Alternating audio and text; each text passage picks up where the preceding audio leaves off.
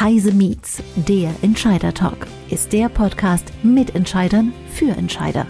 Wir besprechen kritische, aktuelle und zukunftsgerichtete Themen aus der Perspektive eines Entscheiders. Gisela Strenat begrüßt Persönlichkeiten aus Wirtschaft, Wissenschaft und Politik. Immer aktuell und nah am Geschehen. Heute spricht Gisela Strenat mit Dr. Josef Reger, Chief Technology Officer Fujitsu Fellow, über das Thema Quantencomputing. Wann wird der Hype Realität und wie? Hallo Josef. Servus Gisela, hallo. Ich freue mich ganz doll auf unser Gespräch heute. Wir kennen uns jetzt schon so lange und waren ja auch zehn Jahre Kollegen. Und aus dieser Zeit weiß ich, dass du einer der Technikexperten in Deutschland bist. Aber was ich noch mehr an der schätze, ist, du kannst Technik hervorragend erklären, so dass auch ein Laie wie ich es versteht. Und äh, das ist genau der Grund, warum ich heute mit dir über das Thema Quantencomputer sprechen möchte. Wenn ich so äh, zurückdenke, Quantenphysik bildet ja eigentlich die Grundlage für zahlreiche Schlüsseltechnologien wie Computer, Smartphone, Fernseher, Navigationsgeräte. Wodurch unterscheidet sich Quantenphysik von Quantencomputern? Oder anders gefragt, Quantencomputer vom klassischen Rechner? Ja, das ist schon mal eine gute Frage. Und jetzt hilft mir natürlich ein bisschen, dass ich ein ausgebildeter Physiker bin äh, und daher zumindest ein wenig die äh, Grundlagen auch äh, verstehe. Also zunächst mal halten wir fest, äh, dass es nur eine Physik gibt. Es gibt nur eine Physik und sie ist quantenmechanisch. Nur im tagtäglichen Leben sehen wir von den quantenmechanischen Effekten wenig. Aber die Quantenphysik arbeitet trotzdem im Hintergrund, unsichtbar und unauffällig. Aber die heutige Chip-Technologie, unsere Halbleiter und die Mikrostrukturen, die auf ausgewählten, ausgewählten quantenmechanischen Effekten basieren, äh, nützen das natürlich alles schon. Äh, man kann grob sagen, wir bauen zurzeit klassische Rechner, die einige quantenmechanische Phänomene zwar ausnutzen, aber klassisch rechnen, weil sie eben nicht in einem Quantenzustand, sondern in einem herkömmlichen klassischen Zustand sich befinden. Die Quantenrechner rechnen dagegen voll quantenmechanisch und das ist eine ganz andere Art von Rechnen und Logik mit völlig neuen Regeln. Das ist dadurch möglich, dass die Quantenrechner in diesem Quantenzustand sehr viel mehr Möglichkeiten haben. Ein Quantenzustand ist sehr viel reichhaltiger. Äh, die Quantenwelt kann man sich so vorstellen, äh, dass es sich überhalb der klassischen Welt ansiedelt, mit viel mehr Möglichkeiten. Im alltäglichen Leben sehen wir nur die untere Schicht, die klassische Welt mit weniger Möglichkeiten. Und eben, wenn der Rechner alle Möglichkeiten der Quantenwelt ausnutzen kann, dann wird er mächtiger. Mächtiger durch die Spezialeffekte der Superposition, was eine Überlagerung von Zuständen bedeutet. Komme ich gleich dazu. Die Verschränkung, äh, das ist eine enge Verbindung der Einheiten der Information in den Quantenrechner, die Qubits. Und das Quantentunneln, das äh, äh, ermöglicht das Überwinden von Energiebarrieren. Und diese völlig neue Rechenfähigkeit heute noch unlösbare Probleme lösen kann, zumindest sobald wir sie ordentlich bauen können. Jetzt habe ich aber auch gelesen, dass es äh, zwei unterschiedliche Methoden gibt. Also du hast eben schon die Qubits erwähnt und es gibt äh, in der Quantencomputing-Technologie zwei unterschiedliche Bauweisen. Werden die nebeneinander bestehen bleiben und man sucht immer das Richtige für irgendeine Lösung aus oder wird es irgendwann nur noch eine geben? Ja gut, das kommt darauf an, welche Zeiträume wir betrachten. Also zur Zeit äh, und auf absehbare Zeit und wie viel kann ich absehen, äh, vielleicht fünf Jahre, vielleicht zehn, äh, meine ich schon, dass die beiden Grundtechniken, ich erläutere sie kurz mal gleich, nebeneinander existieren werden und dafür gibt's wirklich gute Gründe. Also nehmen wir mal ein bisschen grundsätzlich. Die Quantengattersysteme ist äh, das, äh, was man äh, gemeinhin unter Quantencomputing äh, versteht. Äh, die Quantengattersysteme sind der heilige Gral. Die wollen wir alle, äh, ich auch. Äh, sie sind universell, also im Prinzip für alle Aufgaben geeignet. Nur zurzeit haben sie drei sehr große Herausforderungen. Erstens ist das die Methode, zweitens ist das Rechnen selber und drittens die Anlage. Die Methode ist deswegen eine Herausforderung, weil die Quantenalgorithmen, die diese ganz besonderen Rechner mit der ganz besonderen Rechenweise brauchen, teilweise noch unbekannt sind. Äh, es gibt vielleicht 100 bekannte Quantenalgorithmen, mehr nicht. Zweitens das Rechnen, da gibt es das Problem, dass die heutigen Quantenrechner diesen äh, sagenumwobenen Quantenzustand äh, mit der reichhaltigen Welt und mehr Möglichkeiten zu rechnen, äh, äh, eben nicht lange halten können. Äh, zurzeit sind wir im Bereich Mikrosekunden, wenn es gut geht. Äh, die Quantenfehler oder das Quantenrauschen, was diesen Zustand zerstört, ist ein hartes und leider auch ein quantenmechanisch bedingtes prinzipielles Problem. Und kurz drittens die Anlage. Die Rechner sind viel zu klein heute, um in der Praxis nützlich zu sein. Äh, mhm. das ist vielleicht kein prinzipielles Problem. Wir müssen halt größere bauen, aber das ist eine enorme technische Herausforderung, vielleicht für die Ingenieure, aber äh, da ist noch viel Arbeit äh, zu leisten. Das ist alles Quantengatter. Also wunderbar. Und in Deutschland gibt es eine wahnsinnige Konzentration und Fokussierung auf diese ja, idealen Quantengattercomputer. Es gibt aber die zweite Gattung, die sogenannten Annealer. Äh, es gibt kein besseres deutsches Wort dafür. Äh, oder die Physiker sagen adiabatischen Quantenrechner. Und die haben nicht so große Herausforderungen. Die Methode ist dort klar. Es gibt praktisch nur eine. Diese Rechner können praktisch nur optimieren. Äh, sie haben viel mehr Qubits, 5000 oder so ist heute möglich. Quantenrauschen ist nicht so gravierend. Und diese Einschränkung, die ich gemacht habe, Gisela, nämlich, dass sie nur optimieren können, das ist gar nicht so wild in meinen Augen, weil alle relevanten und pressierenden Probleme der Industrie können heute als Optimierungsaufgabe formuliert werden. Also es ist ein enormer Vorteil für die Anila, die, Achtung, heute verfügbar und kommerziell einsatzbereit sind, mhm. im Gegensatz zu den äh, Quantenrechnern. Und wenn du mir kurz erlaubst, mache ich noch mal die dritte Gattung, die ist mir wichtig. Es gibt die Simulatoren noch äh, und die quantenähnliche Rechner. Äh, die sollten wir mal klarstellen. Äh, die Simulatoren äh, sind äh, Programme, die auf plastischen Rechnern laufen, Softwaresysteme, die die Quantenmechanik nachstellen, abbilden. Äh, sie können aber auch recht große Systeme behandeln auf diese Weise. Äh, etwa so paar 20 Qubits gehen schon in dieser Software und das kann man äh, vergleichen mit dem IBM-System in Eningen mit 24 oder 27, 27 glaube ich, Qubits insgesamt. Also beide sind für den praktischen Einsatz kaum geeignet. Und dann gibt's noch eine ganz feine Sache, die in Deutschland nicht so äh, die große Beachtung findet, äh, äh nämlich die Quantenemulatoren. Das sind äh, Rechner, die quantenmechanische Effekte nicht exakt abbilden, sondern bloß nachstellen. Sie äh, produzieren Nachahmen. Sie produzieren nur die Ergebnisse, äh, so gut es geht. Und so einen haben wir natürlich im Programm. Das ist der Fujitsu Digital Annealer. Aber Microsoft hat auch ein ähnliches äh, Angebot. Und diese Rechner nutzen quantenmechanische Effekte aus, rechnen aber im klassischen Zustand. Und das bringt unheimlich viele Vorteile äh, insgesamt und sind heute sofort einsetzbar. Also ich fasse mal in einem Satz zusammen. Wer Quantenforschung betreiben will, Gisela, mhm. wer Quantenforschung betreiben will, der interessiert sich für Quantengattersysteme. Wer echte Berechnungen durchführen will, und zwar heute äh, zum Zweck Optimierung in der Industrie, der nimmt einen Annealer, einen Quantenannealer oder einen Digital Annealer.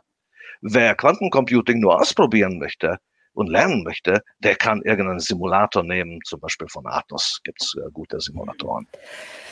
Aber das ist jetzt ein schöner Übergang. Äh, ein Rechner alleine nutzt mir ja relativ wenig. Ich muss Anwendungen da drauf haben. Mhm. Nur die Anwendung ist dann eigentlich auch äh, der Nutzen. Mhm. Ähm, welche Anwendungsbereiche gibt es heute schon? Und äh, gibt es die in Forschungsbereichen oder kann ich die auch schon bei, bei Unternehmen einsetzen? Ah, das ist eine wunderbare Frage für einen, der eh unzufrieden äh, damit ist, äh, dass wir total forschungslastig sind. Äh, das bedeutet nicht, dass ich der Meinung bin, dass wir weniger Forschung machen sollten, sondern wir sollten bloß mehr Fokus darauf legen, wie wir die, das, was verfügbar ist heute. Das, was verfügbar ist, ist bereits einsatzbar in meinen Augen. Äh, und das haben wir auch mannigfaltigen Projekten demonstriert. Und äh, daher bin ich dieser Meinung. Also die Forschungsbereiche der Quanteninformatik, ein wunderbares Gebiet, die brauchen die echten Vollquantenrechner, ohne Frage. Äh, da sind aber noch viele Fragen zu klären und Algorithmen zu entwickeln und, und, und, und. Äh, und daher brauchen sie diese Richtung.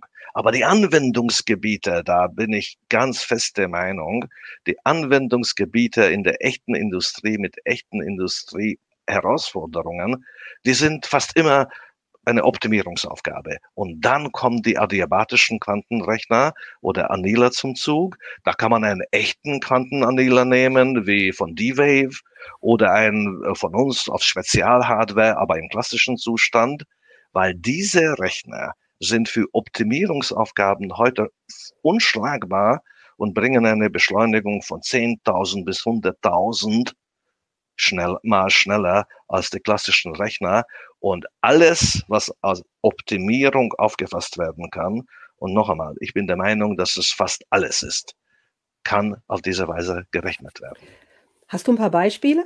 Wird da heute schon was gerechnet? Oh ja, oh ja. Also äh, wir rechnen äh, Verkehrs Steuerungssysteme. Achtung, wir reden nicht über ein einfaches Routing, sondern äh, mit der Hafenbehörde in Hamburg arbeiten wir zusammen für ein Projekt, wo alle Verkehrsampeln auf dem Hafengelände äh, äh, zusammen gesteuert werden, um einen guten Verkehrsfluss und sonstige andere Randbedingungen auch noch zu erfüllen, äh, äh, zu gewährleisten. Das ist kombinatorisch eine Wahnsinnsaufgabe äh, und äh, nicht zu vergleichen mit äh, optimales Routing äh, für ein äh, Fahrzeug. Das ist das gesamte Gelände.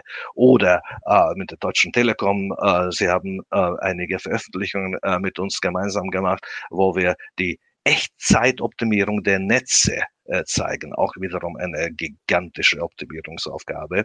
Oder mit äh, BMW haben wir Robotersteuerung optimiert. Äh, äh, und das, was wir kommerziell leider nicht haben äh, machen können, aus verschiedenen Gründen, lasst uns das nicht sezieren. Aber wir haben ein Verfahren entwickelt, mit der, man in Stadien bei eingeschränkten äh, höchstzulässigen Belegung äh, optimale Anordnung von Gruppen so gewährleisten kann, dass die Abstände zwischen den Gruppen äh, gewahrt bleiben. Und auf diese Weise hätte man eine sehr viel höhere Auslastung bei gleichen oder höheren Sicherheit in Fußballstadien erreichen können. Das Thema ist äh, scheinbar jetzt vom Tisch, aber egal, das war eine Aufgabe, die mit einem klassischen Rechner überhaupt nicht zu rechnen war und wir haben äh, dazu unter einer Minute gebraucht. Mhm.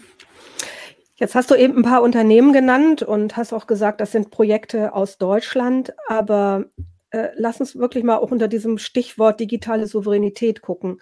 Wie gut ist Deutschland in Richtung Quantencomputing aufgestellt? Ähm, haben wir echtes Know-how da oder, oder kommt das alles aus Asien und Amerika?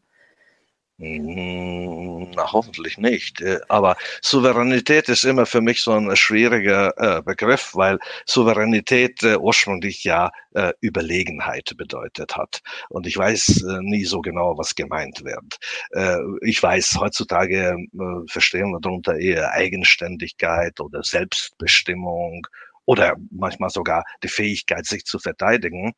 Und äh, wenn man jetzt also das Ganze in diesen Dimensionen betrachtet, dann muss ich sagen, in Quantencomputing sind wir keinesfalls überlegen.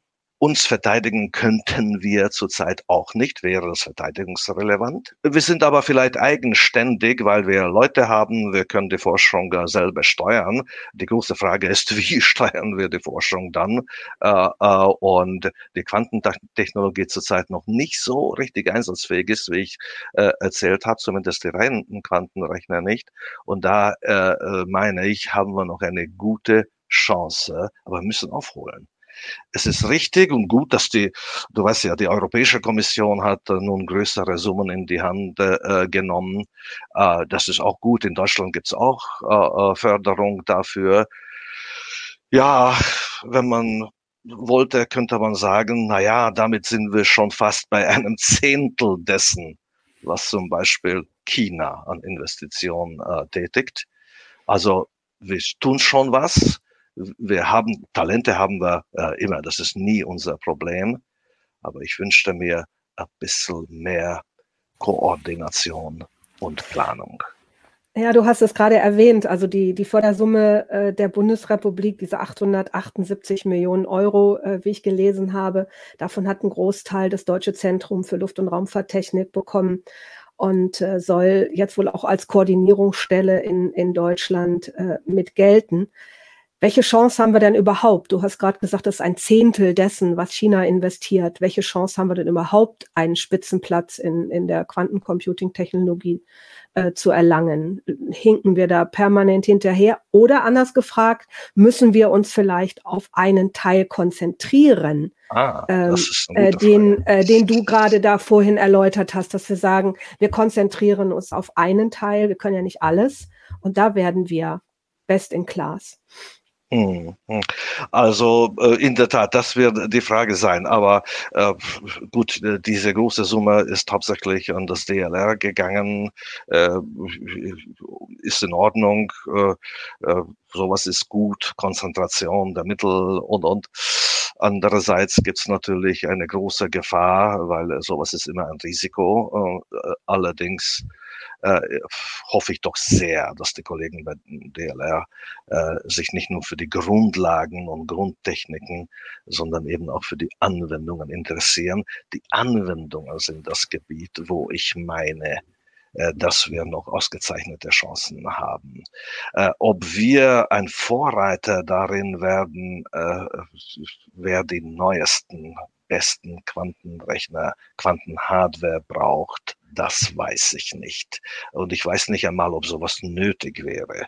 Aber als ich vorhin gesagt habe, konzertiert und geplant sollte die Forschung sein, äh, weißt du, das könnte man wirklich anders machen. Äh, in Deutschland gibt es sehr viele kleine Projekte unterwegs, weil bei diesen Förderungssummen will jemand, will jeder ein bisschen von der Förderung haben. Und das kann ich gut verstehen. Aber dem Land und der Industrie, der deutschen Industrie, ist äh, damit nicht geholfen, wenn wir ein Dutzend ganz kleine Quantenrechner bauen, ich hätte fast gesagt basteln, äh, alle unter 20 äh, Qubits und fast alle auf die gleiche Implementierungstechnik basierend, nämlich auf Supraleitung. Und Supraleitung hat äh, viele Probleme. Äh, also die jetzigen Implementierungen, das sind die meisten Rechner, der IBM-Rechner in Eningen ist so, Googles Rechner ist so äh, und, und. Aber die Supraleitung hat das Problem, dass die Quantenzustände dort am schnellsten zerfallen wie gesagt, wenn es richtig gut geht, vielleicht auf Mikro, einer Mikrosekunden lang können wir Quantenzustand halten. Und äh, daher sollte man Alternativtechniken anschauen, zum Beispiel Ionenfallen äh, oder Photonik oder die sagenumwobenen topologischen Quantenrechner, die alle stabiler sind. Also eine, eine Forschungsstrategie in Deutschland könnte sagen, wir geben Geld, aber nicht jeder macht äh, das, was er will oder was am einfachsten ist und auf diese Weise 20 ähnliche Projekte, äh, sondern wir machen einen Plan. Äh, wir erforschen verschiedene Implementierungstechniken. Wir sind mit einem Portfolio unterwegs äh, und dann haben wir die großen Chancen. Äh, das ist die Hardware. Und dann würde ich, wenn ich äh, dazu beitragen könnte, darauf bestehen, dass wir uns auf Software auf Algorithmen und auf Anwendungen, die teilweise heute schon, ich habe ja schon die adiabatischen Rechner, äh, die ganzen äh, Optimierungsmöglichkeiten erwähnt, die heute schon möglich sind, weil ein Industrieland wie Deutschland würde davon am meisten Nutzen ziehen können. Jetzt lass uns doch noch mal gucken, Jetzt haben wir diese, diese Quantentechnologie, wir haben die Anwendungen. Wo steht dann dieser Quantenrechner? Steht er beim, beim Anbieter der Cloud und ich hole mir diese Leistungen aus der Cloud? Oder kaufe ich mir selber einen Quantencomputer, was ich mal nicht annehme? Oder stehen die weiterhin in Forschungsinstituten, wenn du da mal in deine, in die Zukunft schaust? Äh, wo steht dieser Quantencomputer? Egal welche Technologie er dann auch äh, bedient. Ja, aber e-, eben nicht egal. Also lass, das müssen wir jetzt mal äh, differenziert betrachten. Die Enten, die echten Quanten, Vollquanten, Quantengatterrechner, äh, die brauchen ganz besondere Betriebsbedingungen. Äh, die sind erstens einmal recht groß äh, und äh, äh die Betriebsbedingungen Bedingungen sind extreme Kälte, die Quantenmechanik kickt dann äh, bei niedrigen Temperaturen ein. Wir reden über minus 273,15 ist das, glaube ich. Äh, das ist der absolute Nullpunkt. Und da äh, müssen diese Rechner in der Nähe sein. Nähe heißt einige Millikelvin, Mikrokelvin, Millikelvin Nähe. Also ganz nah dran. Und jegliche Einwirkung mechanische, elektromagnetische, sonstige, die als Störung aufgefasst werden kann oder von diesem System als Störung aufgefasst wird und äh, daher äh, der Quantenzustand äh, zerstört wird, äh, muss eliminiert werden. Also so ein Rechner kann nicht irgendwo stehen. Aber dafür gibt es ja heute ein Liefermodell, ein ja, sehr beliebtes Liefermodell, äh, nämlich die Cloud und äh, äh auch anderweitig ohne Quantenrechner gibt es viele Argumente, warum, Cloud äh, nun sehr attraktiv geworden ist. Aber für Quantenrechner gibt es eben noch zwei weitere Gründe. A, es gibt ganz wenige Rechner und B, die brauchen ganz besondere äh, Betriebsbedingungen.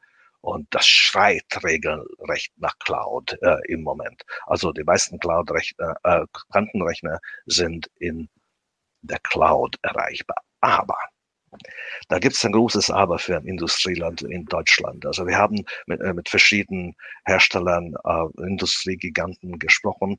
Äh, die würden gerne äh, diese neue Rechenfähigkeit für Optimierung der Fertigungsprozesse verwenden. Und dann muss der Rechner nicht nur beim beim Anwender stehen, also nicht in der Cloud, äh, sondern oft direkt neben der Fertigungsstraße, also auf jeden Fall in der Fabrikhalle. Und das kann man mit den Vollquantenrechnern durch die besonderen Umstände und Bedürfnisse äh, nicht machen.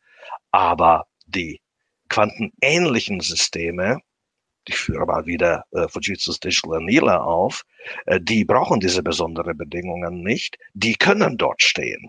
Also daher ist das jetzt so, dass Cloud zwar für viele die gute Lösung ist, aber für manche andere nicht, weil die für eine Echtzeitproduktionssteuerung sind die Netze einfach zu langsam. Auch 5G. Es wird äh, vieles über 5G äh, erzählt, aber die Latenzzeiten eignen sich auch dort nicht für echte äh, Echtzeitproduktionsumgebung. Und dafür muss man eben äh, schauen, dass diese anderartigen quantenähnlichen Rechner verwendet werden. Auch die bringen einen enormen Vorteil. Jetzt reden wir ja neben Quantencomputing auch noch über ganz andere Sch äh, Schlüsseltechnologien. KI, Blockchain und so weiter. Wie spielen denn diese Schlüsseltechnologien, die ja heute auch ganz stark in der Diskussion sind, in die Quantentechnik rein, die hm. Quantencomputertechnik rein? Ja, äh, lass uns mal Blockchain separat betrachten, weil Blockchain hat eher eine Herausforderung durch Quantencomputing. In Blockchain sind ja Verschlüsselungstechniken drin äh, und äh, äh es ist allgemein Wissen, dass äh, Quantencomputing eines Tages die heutigen oder die heute üblichen äh, Verschlüsselungstechniken dann brechen wird und zwar spielend. Und dann gibt es eine völlig neue Lage für Finanzwesen, äh, die Kreditkartenunternehmen und und und. Und das ist auch wahr. Äh, also Blockchain ist eher gefährdet durch Quantencomputing als irgendwie gestärkt. Äh, allerdings äh, gibt es äh, in letzter Zeit einige Verfahren, die auch Blockchain geeignet sind, die sogenannte quantensichere Verschlüsselungstechniken äh, äh, äh, benutzen und äh, damit kann man dann vorankommen. Aber KI, äh, ein anderes Beispiel, KI, das ist natürlich eine sehr spannende Geschichte. Also ich persönlich erwarte, äh, also mein anderes Streckenpferd äh, ist äh, außerhalb von Quantencomputing eben KI und erwarte, dass Quantenrechnen und künstliche Intelligenz sowas wie eine symbiotische Gemeinschaft bilden werden. Ähm, und wir mit der einen das andere voranschieben können und eben auch umgekehrt. Und wenn das passieren kann von den Techniken her, dann glaube ich, eröffnet sich eine völlig neue Perspektive äh, für uns alle. Äh, dadurch, dafür müssen die Quantenrechner erstmal ein bisschen besser werden, so dass die Quantenrechner unterstützte künstliche Intelligenz äh, schneller vorankommen kann und mit deren Ergebnissen aber äh, können wir vielleicht äh, äh, Quantencomputing auch beschleunigen. Also wenn ich da gebe ich dir ein Beispiel dafür, wie das gehen könnte. Ich meine, eine der großen Herausforderungen von Quantencomputing heute ist diese Instabilität äh, in der Quantensprache Dekohärenz genannt, also der Zerfall der Quantenzustände. Äh, wie verhindert man sowas? Also heute versuchen wir einige physische Qubits äh, zusammenzufassen in ein logisches Qubit. Und dieses ist dann eben äh, deutlich stabiler. Nur, erste spannende Frage, wie viele braucht man denn? Und zurzeit sieht es so aus, an der Größenordnung von vielleicht 100 physische Qubits für ein logisches Qubit. Das ist schon, wo unsere Probleme sind. IBM Großrechner oder Quantenrechner in Eningen 24. Also die Gesamtanzahl der Qubits reichen nicht einmal für ein logisches, für ein logisches Qubit. Also da haben wir ein Problem. Und daher muss nicht nur das vorangetrieben werden, immer mehr physische Qubits, damit wir sie zusammenfassen können und die Systeme stabiler gestalten können, sondern es muss eben alternative Implementierungstechniken geben, und das ist eine Herausforderung, wo auch Materialwissenschaft äh, eine große Rolle spielt. Und da hoffe ich, dass die künstliche Intelligenz sofort Beiträge leisten kann. Und dann hätten wir eine wunderbare Lage, äh, wo wir dann äh, durch Quantencomputing die künstliche Intelligenz beschleunigen können und die künstliche Intelligenz, die dann jetzt mächtiger und fähiger geworden ist, verwendet werden kann, diese materialwissenschaftliche Forschung voranzubringen. Und dadurch bauen wir bessere Quantencomputer und dann wieder bessere KI und dann wieder bessere Quantencomputer. Und dann entsteht eine völlig neue Ära für uns alle. Wann beginnt denn diese Ära, Josef? Die beginnt heute, also ist schon gestern angefangen. Äh, wir sind bloß ganz am Anfang der Entwicklung. Äh, und ich sage immer gerne, die, diese Entwicklungen schreiten exponentiell, also mit, mit der Geschwindigkeit einer Exponentialfunktion voran.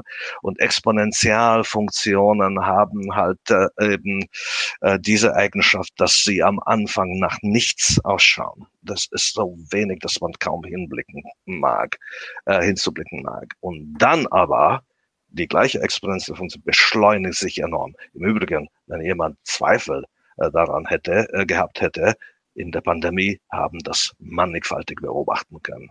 Diese Entwicklung läuft schon. Ich hoffe exponentiell. Am Anfang sieht man nicht viel davon.